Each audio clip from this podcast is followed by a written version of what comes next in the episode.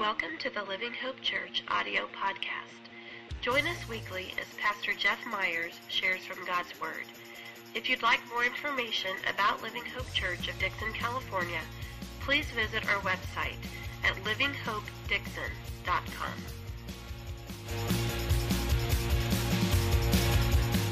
Um, if you need a Bible, there's Bibles on the cart uh, back there. Raise your hand and we'll get a Bible to you.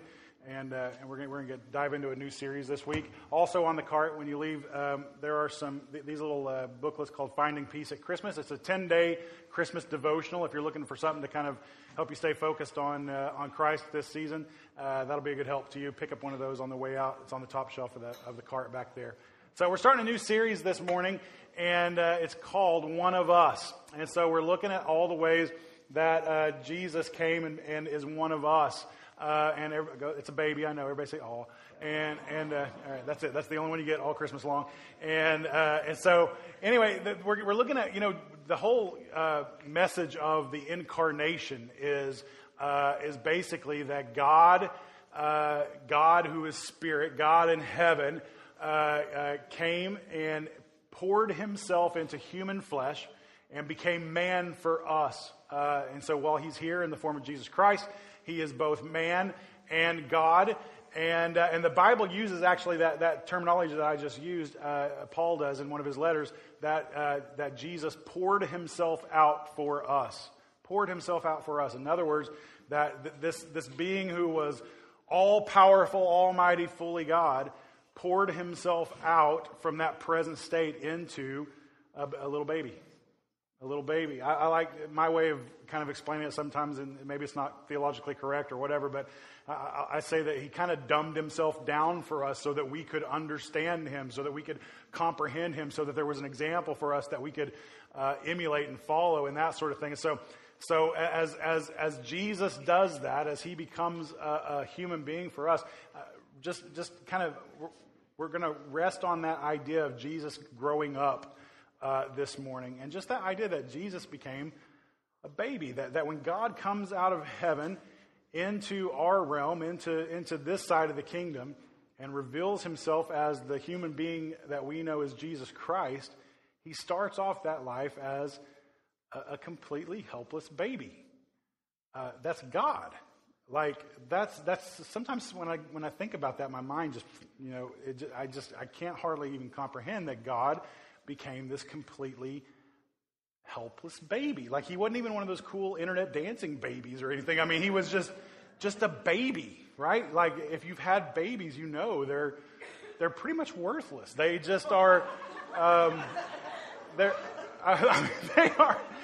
They just they, they contribute nothing. Nothing. Like Jesus didn't show up to Joseph and Mary and was like doing multiplication miracles on their kitchen table or anything and, and like, wow, we're so glad we have Jesus. He was just a baby. Just, just this thing that would cry and make messes and eat. And that was it.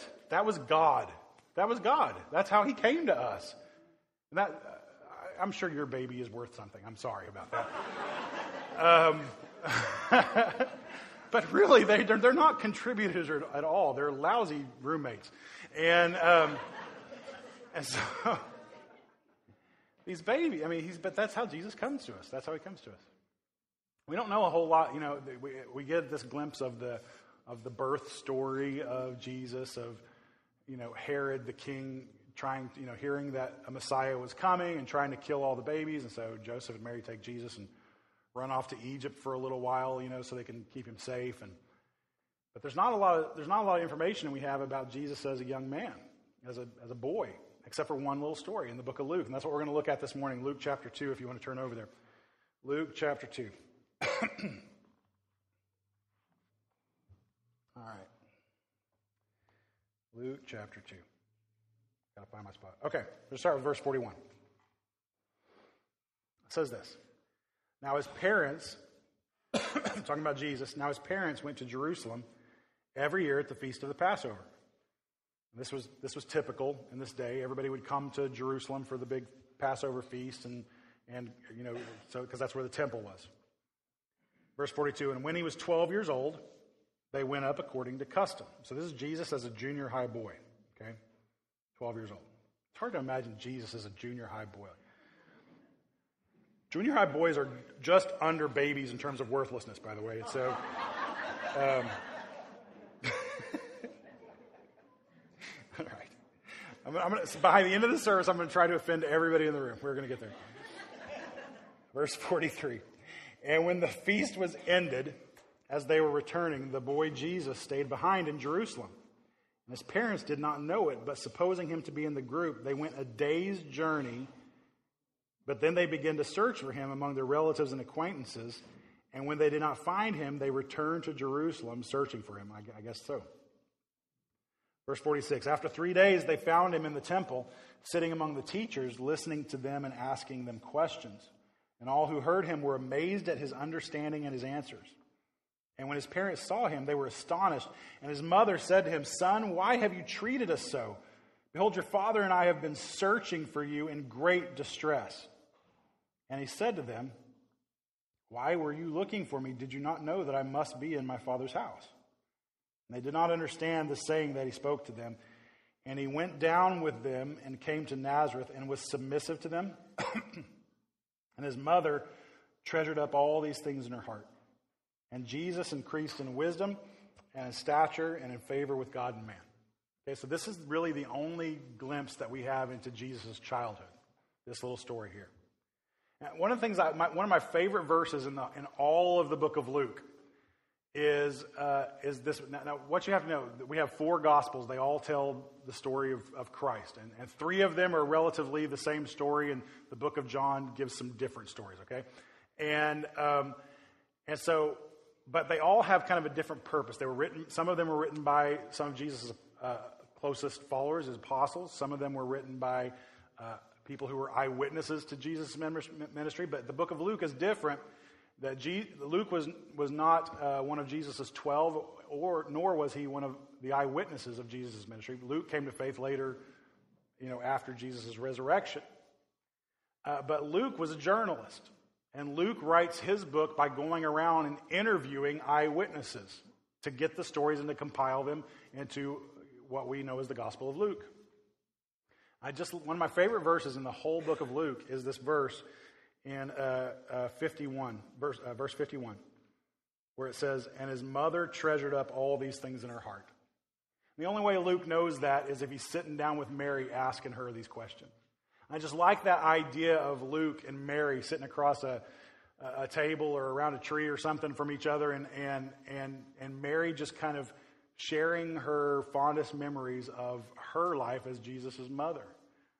And this is such an odd story uh, because, as a parent, if many of you know the horror of losing one of your kids, like um, I, my kids, Isaiah, Isaiah especially, was a wanderer, um, and and I mean, you just had to keep eyes on him all the time as a toddler. He would just be, he would just take off, and I there were so, there were several times that we were running around screaming like idiots in the mall trying to find our son, and um, and just absolutely panicked and heart racing and everything trying to find. And Isaiah would always be actually where he would be today, which is in some store that sold movies and video games and stuff like that. And he'd be two years old, like he'd come toddling out of a store, like holding DVDs and just just, just like shoplifting as a two year old, right? And and and, uh, and so we'd finally find him, and we'd, uh, we'd be so happy because there, there's that panic of, oh my gosh, what if some what if somebody took him? What if somebody? And so I can just picture Luke kind of sitting across from Mary, saying, you know, was was he really perfect? Like surely he did something. All boys do something, right? Like what?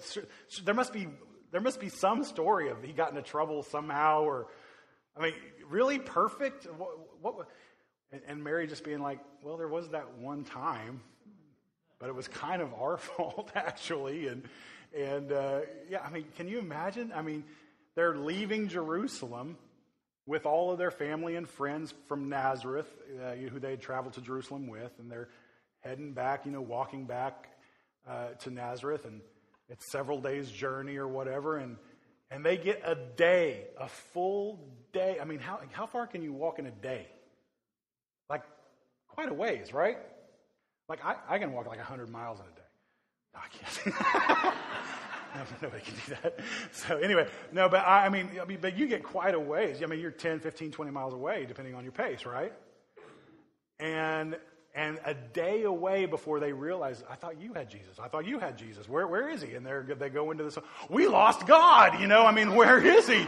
And with this kid, this is not a good day. And so just, just, just all out panic, running back to Jerusalem. Jerusalem's a, a relatively big city for that time and place. And, and looking around, find him. They finally find him among the teachers. They find him there actually teaching the teachers. I love Jesus' response when they, when, they, when they do find him, and, and he says, uh, Why were you looking for me? Did you not know that I, say that word with me, that I must be in my Father's house? I must. Where, where else would I be? I'm, I've got to be in my Father's house. Uh, there's something in me that is crying out to stay close to my Father. I got to be in his house. So Mary, she's thinking back over the story, and she can probably laugh about it now, but at the time, not so much.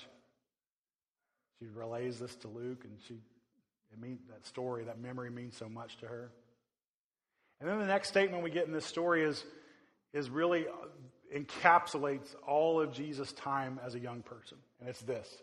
And Jesus increased in wisdom and in stature and favor with God and man.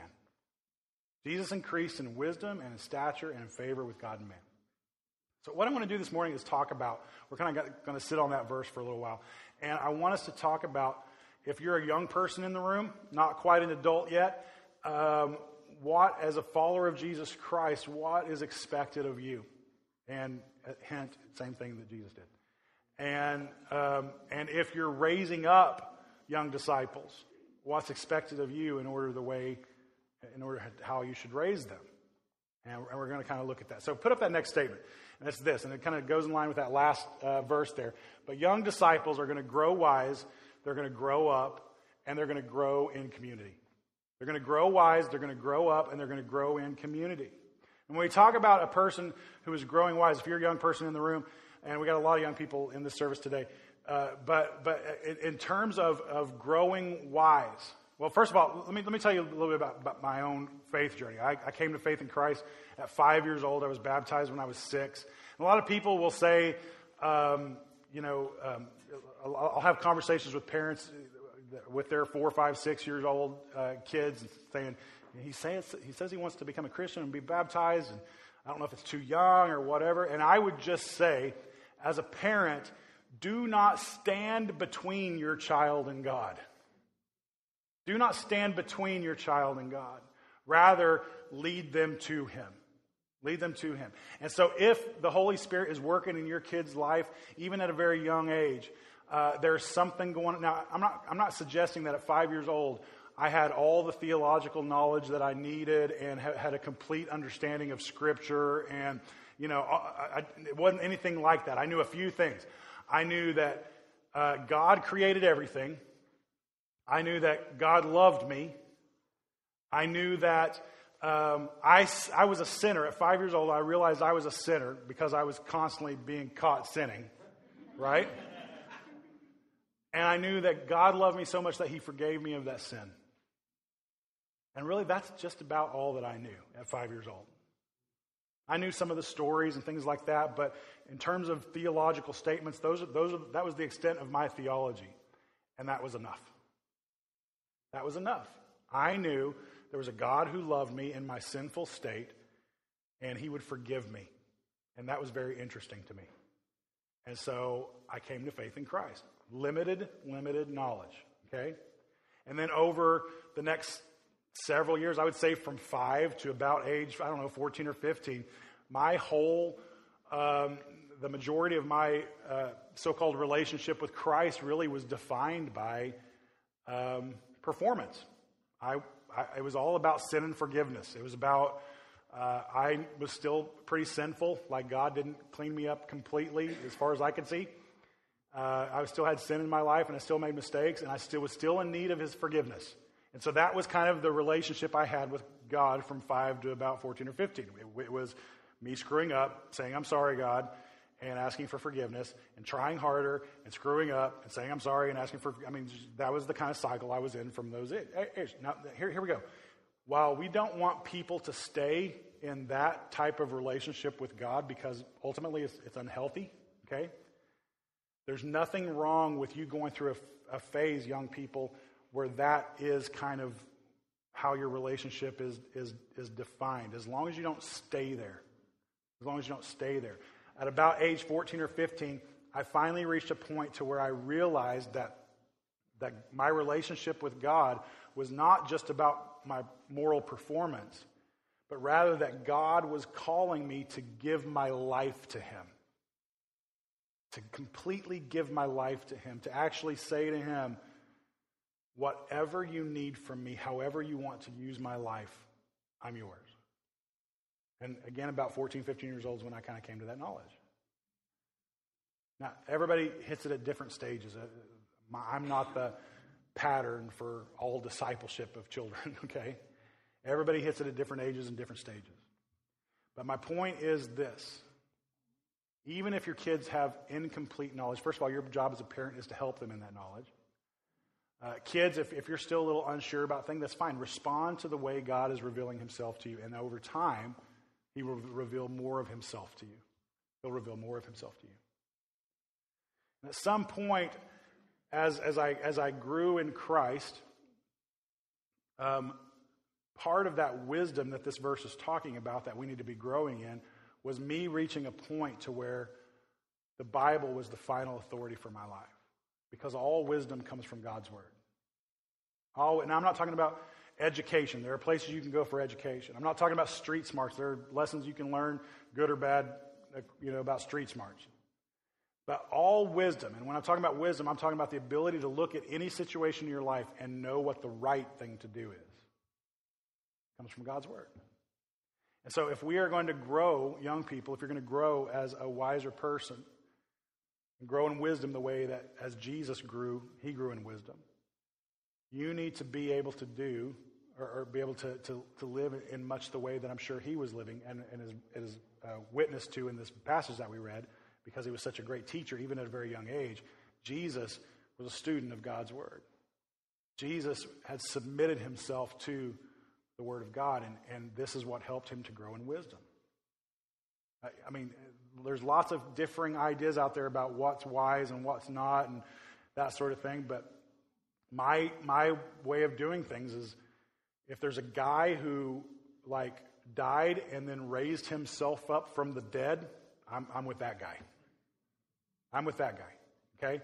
And so, as we, as followers of Jesus Christ, whether young or old, submit ourselves to God's word, it helps us to grow more and more wise until eventually, when you have submitted yourself, I, I, don't remember if I, seems like I told the story last week. I, I can't remember what I preached on. Um, but anyway, it, it's, it's a, I, I was reading something a long time ago that talked about that in order to be an expert in anything like Olympic, uh, you know, competitors and things like that, that, that become just expert in their, experts in their sports, or to become expert in your particular field of, uh, of, of, trade or of business or, or, or, or whatever. If, in order for any of us to become an expert at anything, it requires about 10,000 hours of practice. And once you have put 10,000 hours into any one thing, you, can, you will be an expert in that field. You'll be completely competent, completely an expert in that field. I, was, as I was thinking through that principle, I thought, I, I want to be an expert. I, I don't know. I, don't, it would be impossible uh, maybe for me to add up the time I have spent in God's Word, but it's get, definitely up there. I don't know what that number is, if it's above or below 10,000, but it's got to be up there somewhere. But I, I want to be that. I want that. I want for all of us actually to be experts in the things of God. Like we have spent so much time kind of in Him, dedicated to Him, abiding in Him, walking with Him, that we are in some degree not, not perfected, not perfected, not I have arrived or anything like that, but we are so familiar with God's word that when it comes to making wise decisions, it just is second nature to us because it is just ingrained in who we are. And, and young people, I would say, shoot for that. Shoot for that. It's not necessarily going to make God love you anymore, but it's going to prevent a, a million mistakes in your life. It's going to prevent a million mistakes in your life. Get so entrenched into the Word of God that right decisions, godly decisions, are just your default because the Word of God is planted so firmly in your heart. Become wise. The second thing there is that young disciples are going to grow up. Um, my Bible says they, he grew in stature. Some of your Bibles may say he grew in years. Uh, whether he grew in age or grew in size, uh, the point is that he was growing up. And, and I think there's so much more to growing up than just simply getting older and getting bigger. I think, I think um, that growing up, really, as we talked about earlier, earlier in the year in our discipleship series that we did, growing up is really about making this transition from um, being self centered in most all areas of your life to being others centered and God centered. To be able to kind of look at life as a whole and realize that you're not the center of it. And instead, you start thinking on a pretty regular basis about the needs of others and the will of God in your life. It's such a huge transition to go through when, when, we, when we grow up. And parents, it's our, our responsibility as, as, as parents and as, of these children that God has entrusted to us that we help them to we help them to grow up. We help them to grow up. One of the worst things you can do as a parent, I'm a big believer of this, is to make all of your kids' decisions for them. Um, they need to be able to. How will you ever know if they are uh, may have made that transition in, from being self-centered into being other and God-centered if you never give them the opportunity to be other and God-centered? If you if you structure a life around your kids where it's completely okay and normal for them to be self centered. We got to provide opportunities for our kids to, to grow and to mature and to, and, to and, and even in the areas of discipleship to grow and to mature. The last thing there is that he, he grew in uh, favor with God and man. He grew in community. He grew in the way he did community with the people around him, not just his peers, you know, people of his same age group, but in every, you know, everybody, every, all of his life, all, the other adults and everybody, he, he, he grew in favor in the way he related to people in his community. In his community, he grew in the community that he has uh, uh, by joining in, joining in with uh, a relationship with God, his Father. He grew in favor in, in that way too. And this issue of community is is uh, is absolutely vital to all of us as, as we grow up. Kids, get to the point to where I, I know I get this because I was, I was there once and I, I understand it. It's so easy to kind of default to your life being only about people that are your same age. And especially, and, and you have such, uh, it's so easy to get kind of tunnel vision on this issue as a young person where, uh, let's say you're a, uh, I don't know, let's say you're a freshman.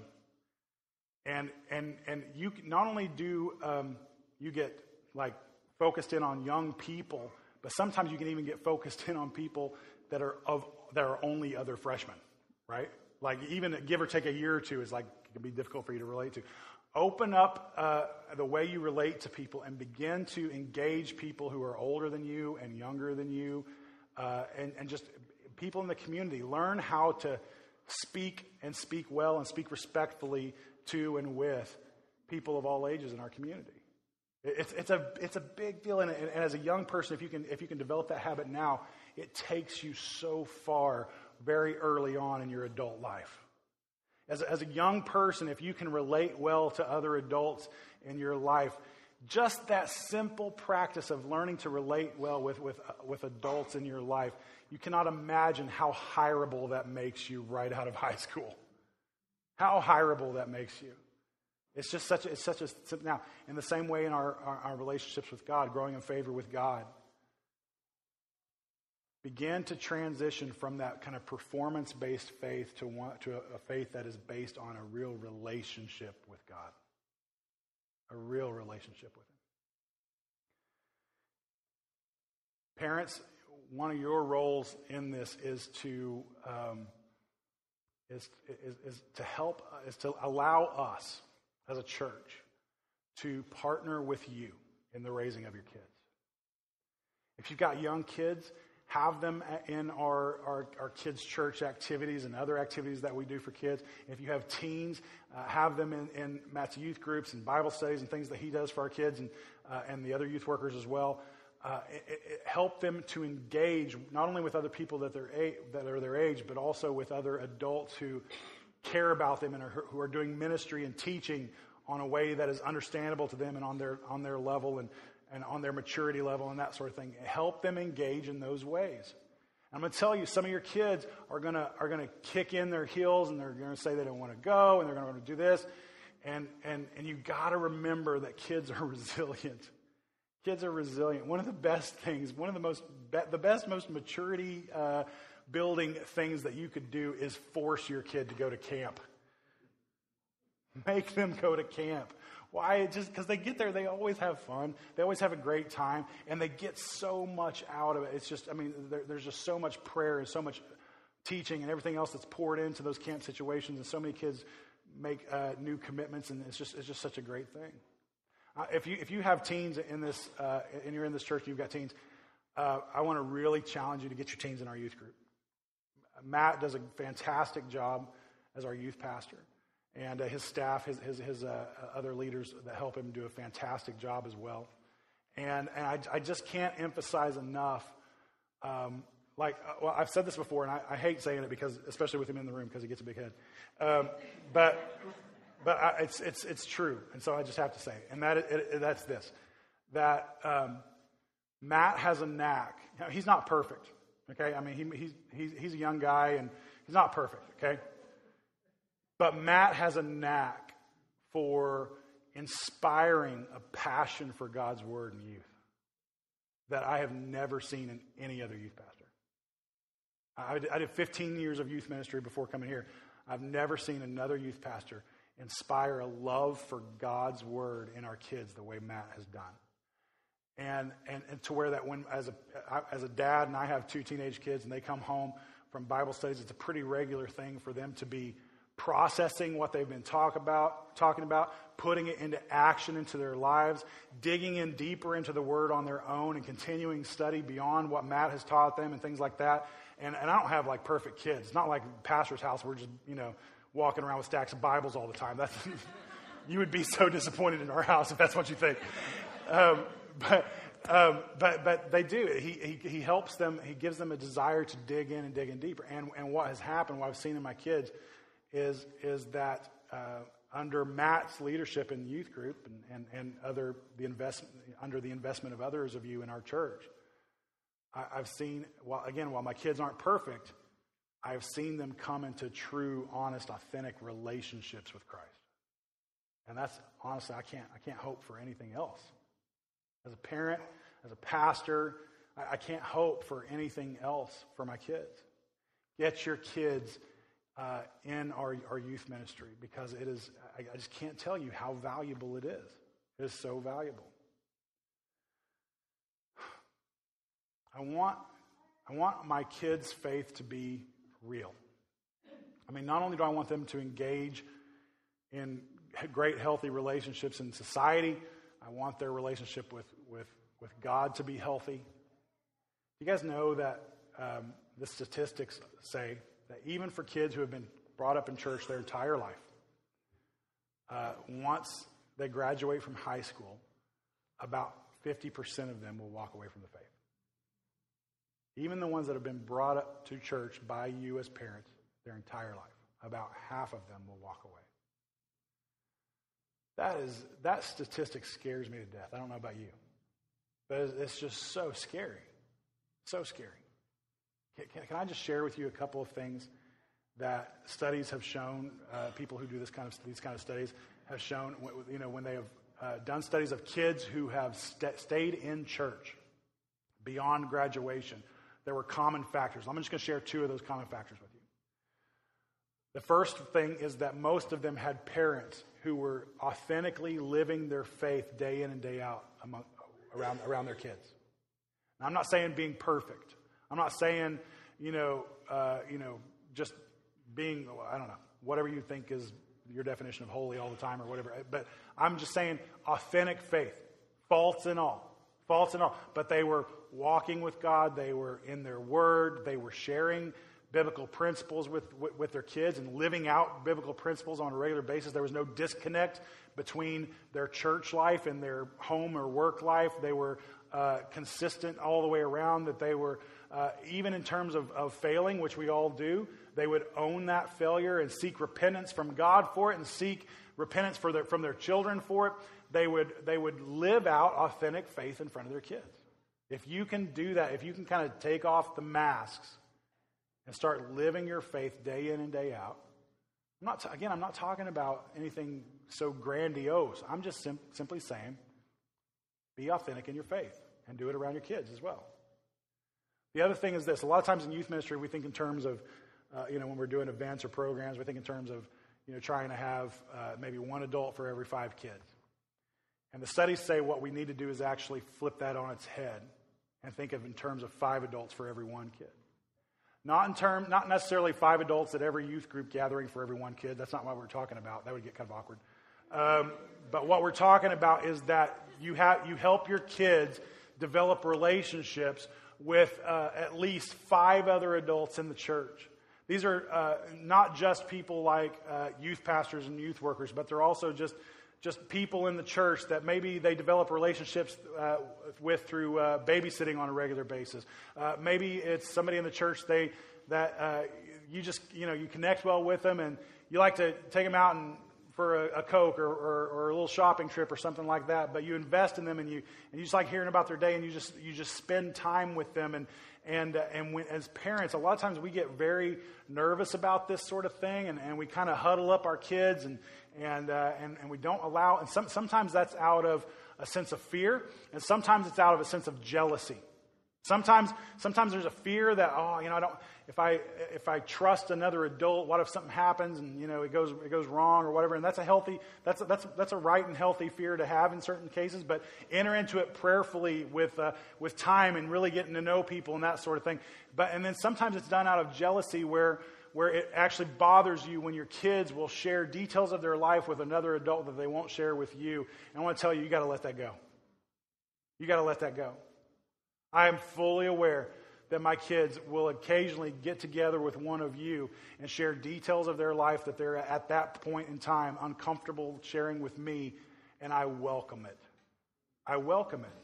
Because if I can help them uh, uh, make, develop relationships, friendships with, with other adults that, are, that love them and are like minded with me, that is a win.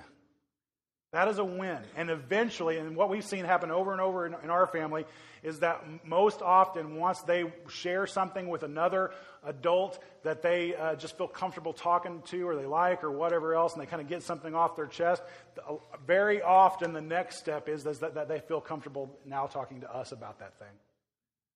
And, and now we've got multiple people in their life influencing them in the same direction. In the same direction. Get them connected with other people who care about them and who are like minded in their faith and in your values. That is huge. Huge. I want my kids, as they grow in their faith, I want them to have a faith that, that is strong, that is that goes beyond daily circumstances and is rooted in who God is. Who God is. I read this thing this last week, and it was just so it was so timely. It's such a great example. I'm stealing somebody else's uh, uh, illustration, but it, it, was such a great example because it, it mirrored my life this week. And um, and so um, I, I, don't remember the time frame, but one day recently, one of my kids got my car stuck in the mud, and um, and so in doing that, um, it, it was it was really stuck, really like really really stuck, and and I was trying to help he or she get that one, get that car out, and um, and it was it was not coming out easily. We went out there the first night, and uh, you know what what was what was an innocent kind of attempt at a U turn uh, ended up being like stuck in a field, and and and so I went out there, called AAA. AAA, you know, comes out to try to, you know, extract the car from the mud, but it was, it was stuck in a way that um, you would have thought Jesus stuck it in the mud because it was, it was not coming out. And um, and so, anyway, so trying to get the car out of the mud, it, the AAA couldn't do it. Um, and I didn't know what I was going to do. I mean, my car is stuck in some guy's field. I was feeling bad for the landowner. I'm feeling bad because I don't have a car to, to drive, and and um, just kind of at a loss for what to do. So I start searching for anybody who might have a tractor or car with, you know, truck with mud tires or something who. So uh, God bless Justin Switzer. You guys know Justin and Stephanie Switzer. Justin's got a big old truck with big old mud tires that is kind of his toy, and it's got a winch on the front, thank God. And, and, uh, so, uh, it, well, it was a long ordeal, but to, to kind of wrap it up, I think my mic just went out. Um, to wrap it up, long story short, uh, it took an extra two days to, to still get it out of the mud. And um, as we got it out of the mud,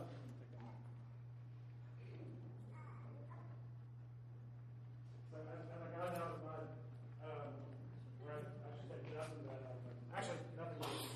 So that's okay. Um, anyway, it came, it came out. Praise God, it came out. But as I was reading, as I was reading this book, I was reading, there was this illustration that just mirrored my life this week with that story. In that, um, this guy was saying, this guy lives pastor in South South Carolina, and he says, um, he says if, you, if you're not from the South, you may not understand this, but if you're in the South and you're driving in wintertime and you go off the road, you get stuck or whatever, he's like, don't do anything. Don't try to move. Don't even hardly get out of your car. Don't call AAA or a tow truck or anything. Just sit and wait. Because if you're in the South and eventually somebody's going to come by that is just going to love playing with their truck and just going to take joy in pulling you out and that sort of thing. And they're, they're just going to get that. Just remind me of, of Justin, working with Justin this week, trying to get the car out. But, but just that whole thing. So he made this statement, which I just absolutely love. He said, What if people had as much faith in their God as rednecks have in their trucks? I love that. I just love that so much. Do people have as much faith in God as rednecks have in their trucks? This is what I want for my kids. I want my kids to have as much faith in their God as anybody has about anything else in their life. I want them to believe in God and believe in His ability to love them, to enter into a relationship with Him, Him to care for them, to forgive them, to embrace them, to discipline them, to guide them, to direct them in their lives. I want them to believe that their God is big enough and loving enough and awesome enough that, that, he, that he will stand toe to toe with anything else, any other influence in their life. Anything. That's the kind of faith I want my kids to embrace. Amen? Amen. That's what we want. Kids, that, that, that's what you want too. There's nobody, none of you kids in here that, that have a relationship with Christ right now are like, man, I hope I'm one of those statistics that, that drifts away from the faith when I graduate. None of you are thinking that. You're thinking, I love Jesus and I think this is going to be part of my life. But there are steps you can make to make sure that it will continue to be a part of your life. Continue to grow as Jesus grew. Grow in wisdom. Submit yourself to God's word. Grow in uh, in uh, stature. Just continue to grow up and mature in, in the way that you make decisions, in the way that you put the needs of others, and the needs of God, or the will of God above your own. Grow in all these areas that we're called to grow. We as a church want you as young people in our church.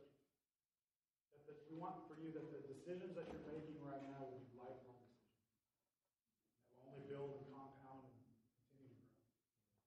Parents, our desire for you is to come alongside of you and help you to raise up your children in the Lord the way that we're called to. We can't do it alone. We need each other to do it. It's just the way that God is hardwired. You can try to do it alone. I'll just tell you, you're kind of handicapped when you do that. So allow other people in your life Allow other influences in your life, like influences. And let's do this together. Amen? Amen. Let's pray. Father, we love you. Once again, your word is so good to us. We thank you so much for um, the way that you um, love us. Thank you so much for the, for the kids that you've entrusted to us. We take that responsibility very seriously, God. So, God, for, for all the kids in the room, I pray that you would keep them close to you, that you would help them to, um, that you would just continue to continually reveal more of yourself to them, that that relationship with you would begin to really take root and move from being performance based to really and truly being relationship based. God, I, I pray that over time you would prove yourself to our kids in ways that would just grow their faith and that it would become natural for them to trust you. God, for those of us that are raising kids or teaching kids, have an influence in a kid's life in some way, God, I pray that you would give us every ounce of wisdom and patience and love and compassion and everything we need to lead these kids to you. So we trust them to you. You've given them to us, and in ways we give them back to you. And uh, we ask that you, when we can't be there to help them in their decision making, when we can't be there to guide their, their every step, that you would be the father and the mother and everything else that we cannot be. That they would hear your voice, voice and learn to follow your voice. You're such a good God, we love you. We pray all this in Jesus' name. Amen. God's good. Amen. Amen. Amen. Everybody have a great week. See you next week.